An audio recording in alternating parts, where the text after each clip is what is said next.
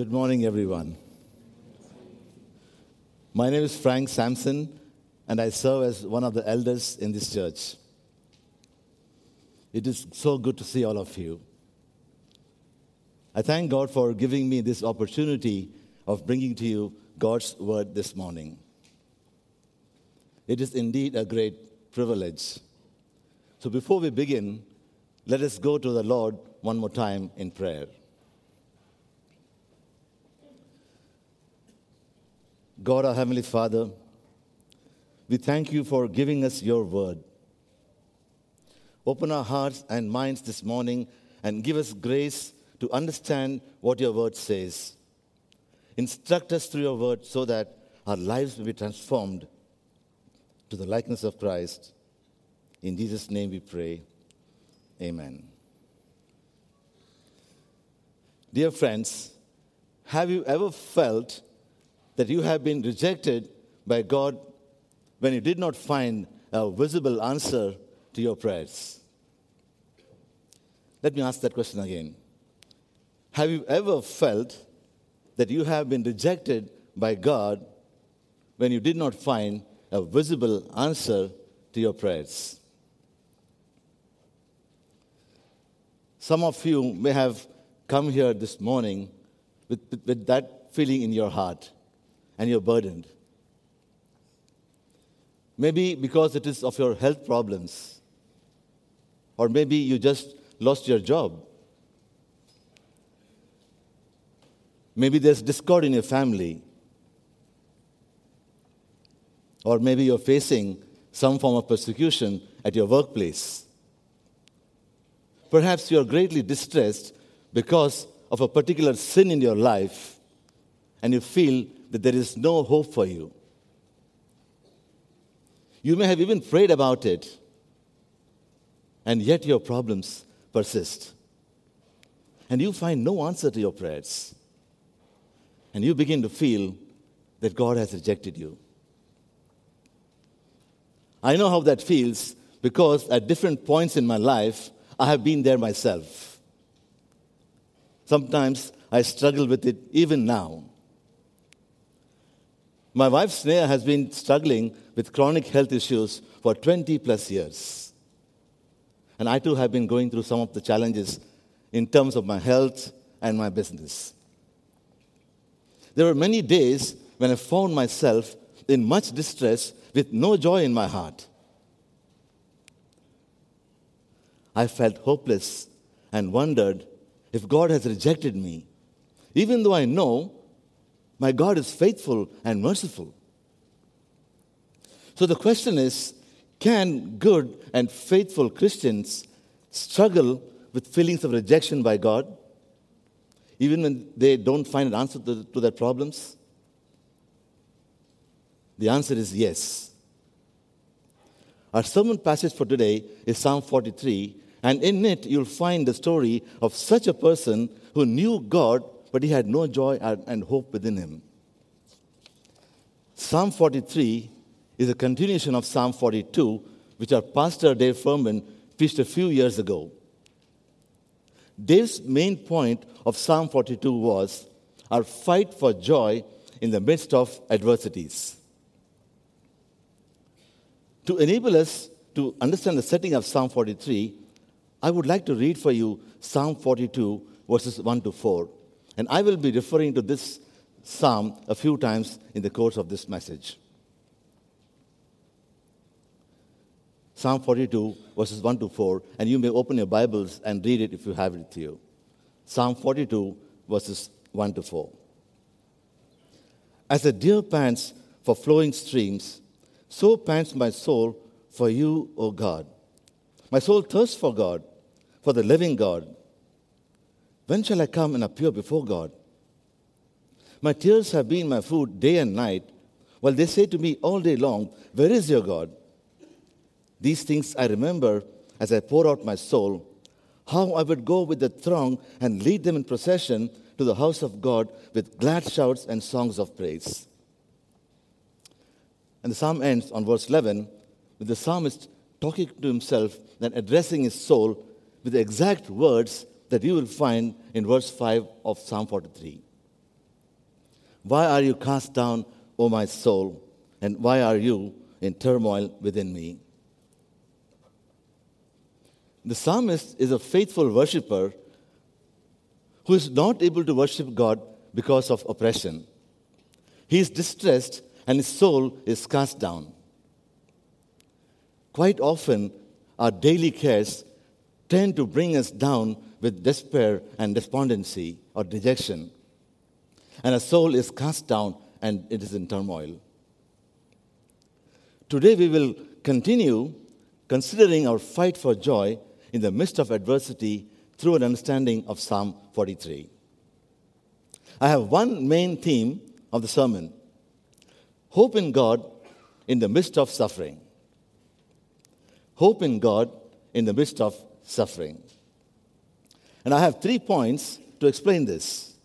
First, the cry of the oppressed man, verses 1 and 2. Second, the desire of the oppressed man, verses 3 and 4. And 3, the hope of the oppressed man, verse 5. Point 1. The cry of the oppressed man, verses 1 and 2.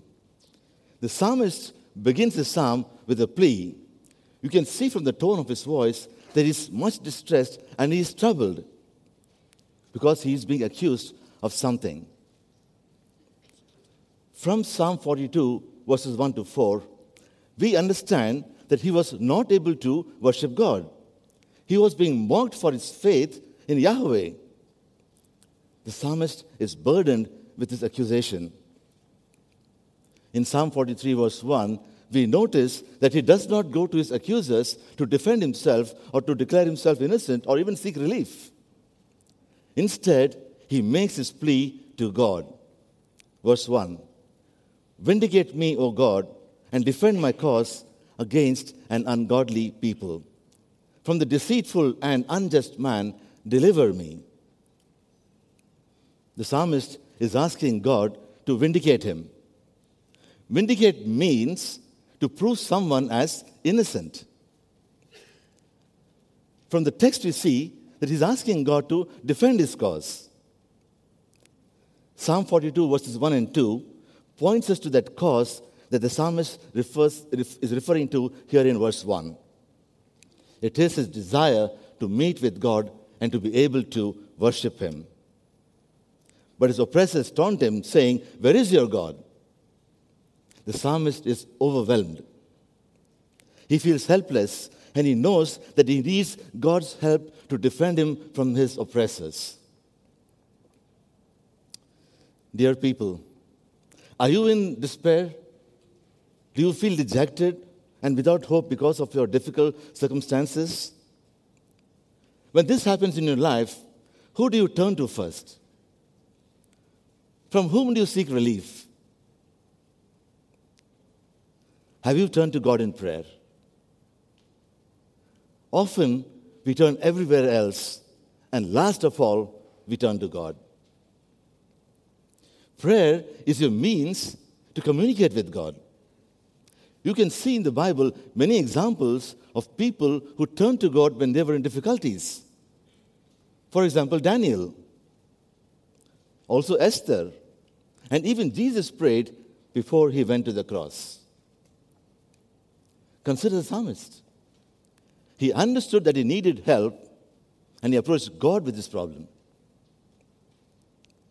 Verse 8 of Psalm 42 says, By day the Lord commands his steadfast love, and at night his song is with me, a prayer to the God of my life. From this verse, we understand that the psalmist knows who God is, as he has experienced God's love and the joy of knowing him. And this led him to approach God and to seek refuge in him. But his problems don't seem to have been resolved here. So he has got questions for God. Verse 2 For you are the God in whom I take refuge. Why have you rejected me? Why do I go about mourning because of the oppression of the enemy? The psalmist is troubled. He's thinking that God has rejected him. The psalmist is certainly aware of Israel's history, he knows that in the past, God has heard the cries of his people many times and has responded to, them, especially when they were in bondage in Egypt. He has heard of the parting of the Red Sea. He has heard of the manna in the desert and the victories of Israel over various enemies. In view of all these, the psalmist is unable to comprehend God's silence. He expected God to show him a visible vindication or a visible defense of his cause. He wanted to see something visible. But that did not happen, and he was in despair and in mourning. Sometimes we approach God with an expectation in our heart. In that situation, our thought process could probably sound something like this I have prayed, I have obeyed, and I have trusted God. So God should do his part in answering me in the way I deserve to be answered. Do you see how self focused this mindset is? It most certainly leads to self focused prayers. It's all about us. Verses 1 and 2 are all about the psalmist and his problems, his perspective of those problems, and his expectations of God. So, what does it take to change our focus from ourselves to focusing on God? This brings us to our second point for today the desire of the oppressed man, verses 3 and 4. Here you see that there is a change in the direction of the prayer of the psalmist. He's no longer focusing on himself, he's now focusing on God. Verse 3 and 4. Send out your light and your truth. Let them lead me. Let them bring me to your holy hill and to your dwelling. Then I will go to the altar of God, to God my exceeding joy, and I will praise you with lyre, O God, my God. In verse 3, the psalmist is desiring to be led to the holy hill, which is the dwelling place of the Lord. But he's unable to do so because of oppression. A common experience of people who are oppressed is depression and despair. And this most often leads to a spiritual darkness. It is more likely that the psalmist here also experiences a spiritual darkness and he is unable to see God's love and faithfulness that he spoke of in verse 8 of Psalm 42. This spiritual darkness is so dark that only a divine light from God can cast away this darkness. Psalm 27 1 says, The Lord is my light and my salvation. It is clear from this verse that God is the divine light. This is also how David prays in 2 Samuel chapter 22 verse 29. He prays, "For you are my lamp, O Lord, and my God lightens my darkness." The psalmist has probably heard of these prayers of the faithful who have gone before him. In verse 3, the psalmist is asking for this light from God to shine forth on him. He now longs for God to illumine his darkened heart and to lead him to the place where God dwells. He continues Send out your light and your truth. Let them lead me. Let them bring me to your holy hill and to your dwelling. He now seeks to know about God. He wants to know his ways and he wants to understand God through his word. He wants to have a true understanding of what God's word means for him, which is the truth. Psalm 86:11 says, "Teach me your way, O Lord, that I may walk in your truth." God's light and truth changes the psalmist from focusing on himself to focusing on God. He's no longer talking of his woes and his struggles. His desire to be vindicated and to be delivered from the unjust man is now taking a back seat. He now has a desire to go to the altar of God, whom he describes as his exceeding joy. The altar is a place where one offers sacrifice of praise and thanksgiving, as well as atonement for the forgiveness of sins. The psalmist, now to his delight, enjoys the presence of God, and his mourning is turned to immense joy. This causes his heart to burst out with praise and worship. Note that even at this point, he does not say that his troubles are over. His problems are probably still there. But in the midst of this, he finds joy in God alone as he sought God's light and truth. Verses 1 and 2 portrayed a psalmist who was in distress. He prayed a self focused prayer. In verse 3 and 4, the psalmist prays a God focused prayer, and he finds God as his exceeding joy. Distressed plea is now replaced with songs of praises with the lyre. A self focused view leads to despair and mourning. A God focused view will enable you to find joy even in the midst of your adversities. Let me say that again. A self focused view leads to despair and mourning. A God focused view will enable us to find joy even in the midst of our sufferings. The psalmist did exactly that, and in the midst of his newfound joy, he now talks to his soul with a reassuring tone. That leads us to our third point for today the hope of the oppressed man. Verse 5. Why are you cast down, O my soul, and why are you in turmoil within me? Hope in God, for I shall again praise him, my salvation and my God. In verse 5, he still has questions, but this time it is rhetorical. A rhetorical question is one that contains the answer in itself. If we were to rephrase verse 5, it would sound something like this Don't be cast down, O my soul. There is no reason for you to be in turmoil. Hope in God, and I shall praise him, for he is my God, my salvation, and my God the psalmist found the answer in God's light and truth. Because apart from God's light and truth, he was troubled and he was in despair. But now he has found his hope in God, who is his salvation. He feels encouraged and he encourages his own soul. Dear Christians, I wonder how many of us here are walking this journey that the psalmist walked. If you are here this morning and you're troubled and you lack joy in your heart, let this psalm encourage you and, you, and let you know that there is hope for you.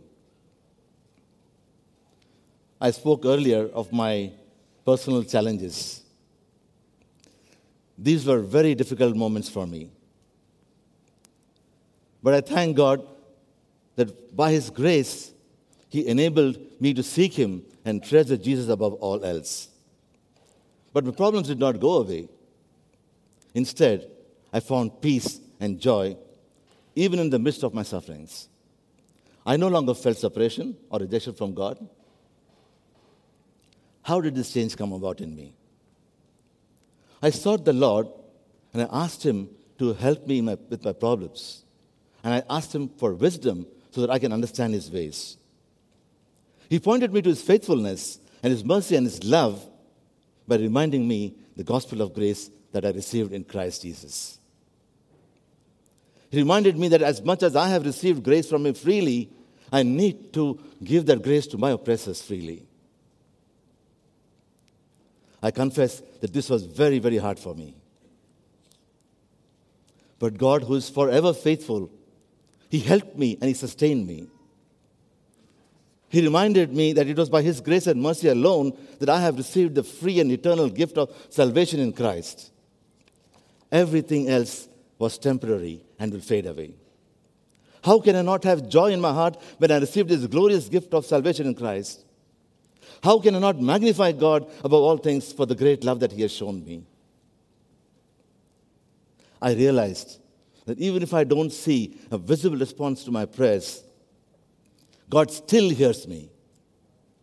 And He answers me with His grace that is sufficient to sustain me. With this realization, my focus moved away from my problems and rested on the promises of God. He is faithful. My problems are still there even today. My wife still struggles with health issues. But my problems don't matter anymore. They have become insignificant when I compare them to the great God that we have. He is our exceeding joy. Dear fellow Christians, remind yourself of the gospel. Praise God and worship Him even in the midst of your sufferings.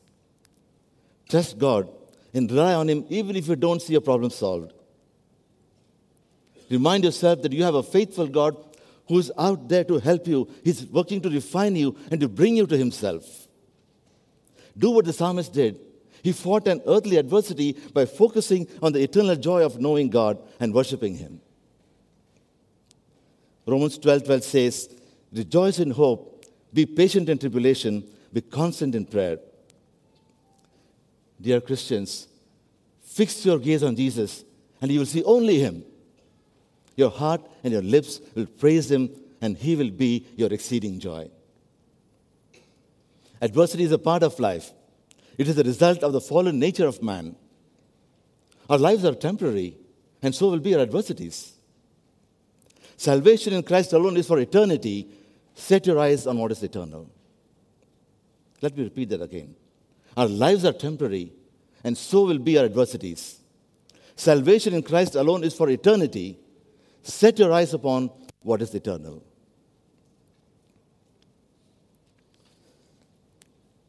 Those of you who are here this morning and have not yet put your faith in Christ, let me share with you the good news of the gospel of Christ.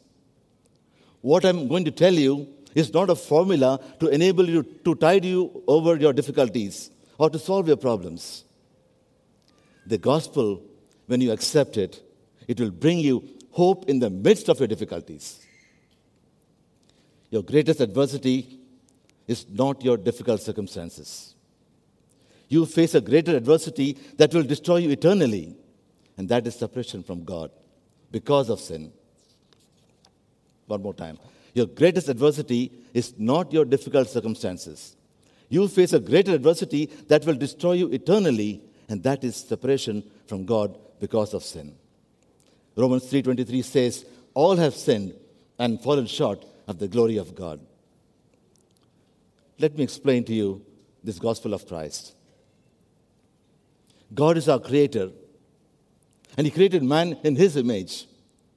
His image is one of holiness and righteousness.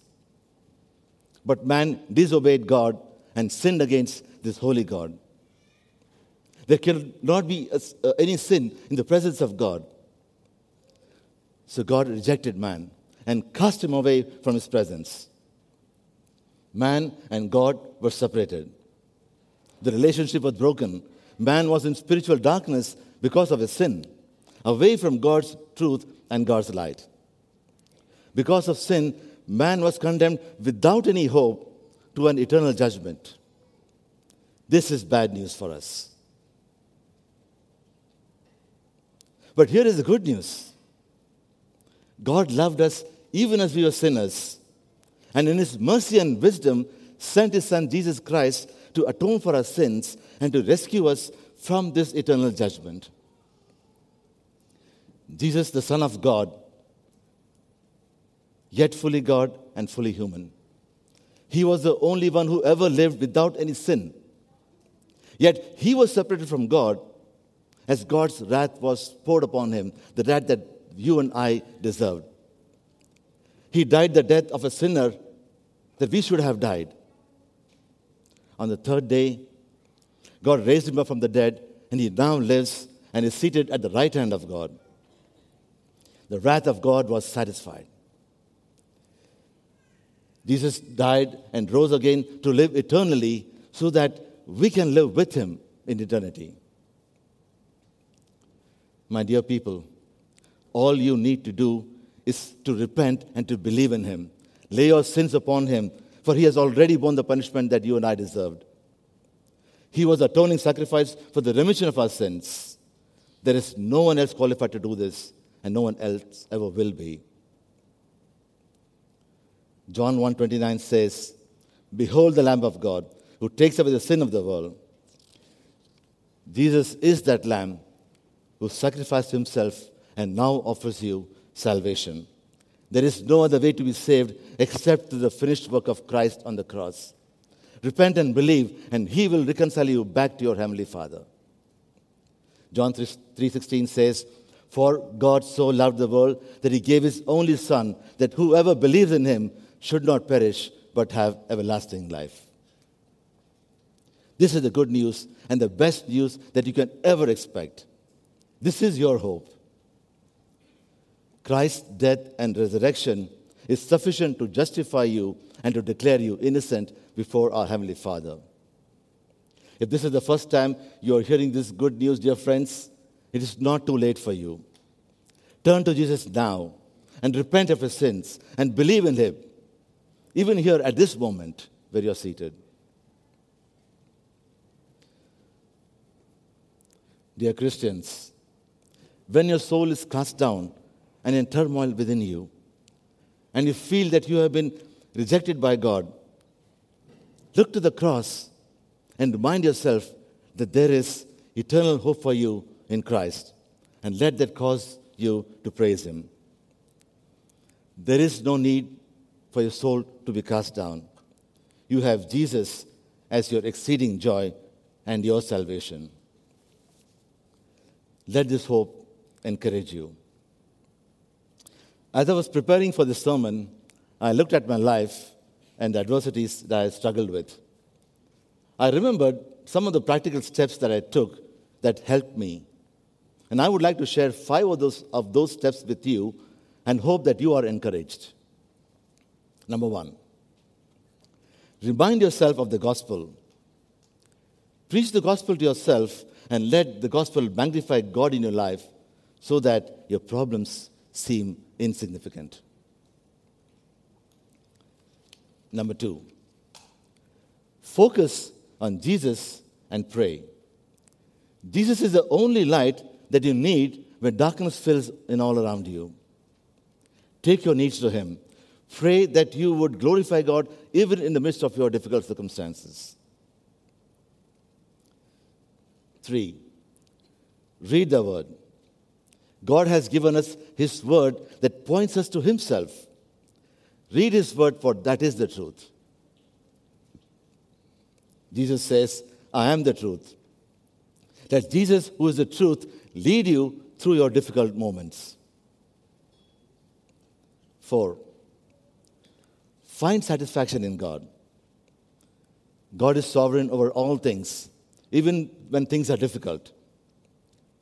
Be content and satisfied in God. And trust that His plans for you are to bring Him glory and to prosper you in the knowledge and love of who He is. Five, think of praiseworthy things. Think of all the times that you have seen God's faithfulness in your life. And let these thoughts cause your hearts to praise Him and to rejoice in Him. As we come to a close, I urge you, my brothers and sisters in Christ, in the midst of adversities, fix your eyes on Jesus, even if your problems are not resolved. Seek His light and His truth, and ask yourself this rhetorical and assuring question Why are you cast down, O my soul? And why are you in turmoil within me? In the midst of your adversities, God is your hope, your exceeding joy, and your salvation.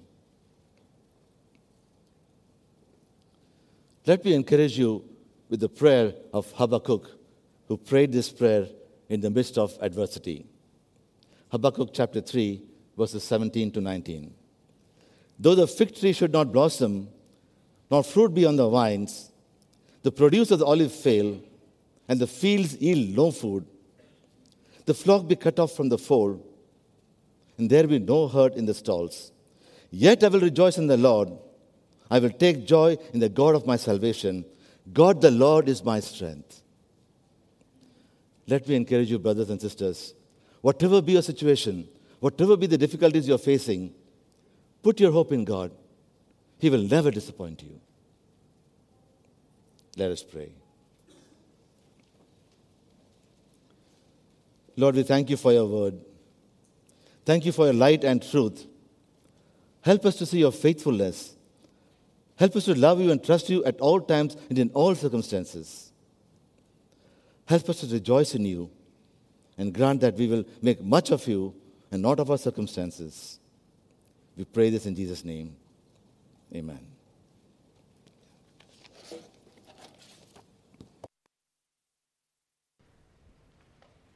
Thank you.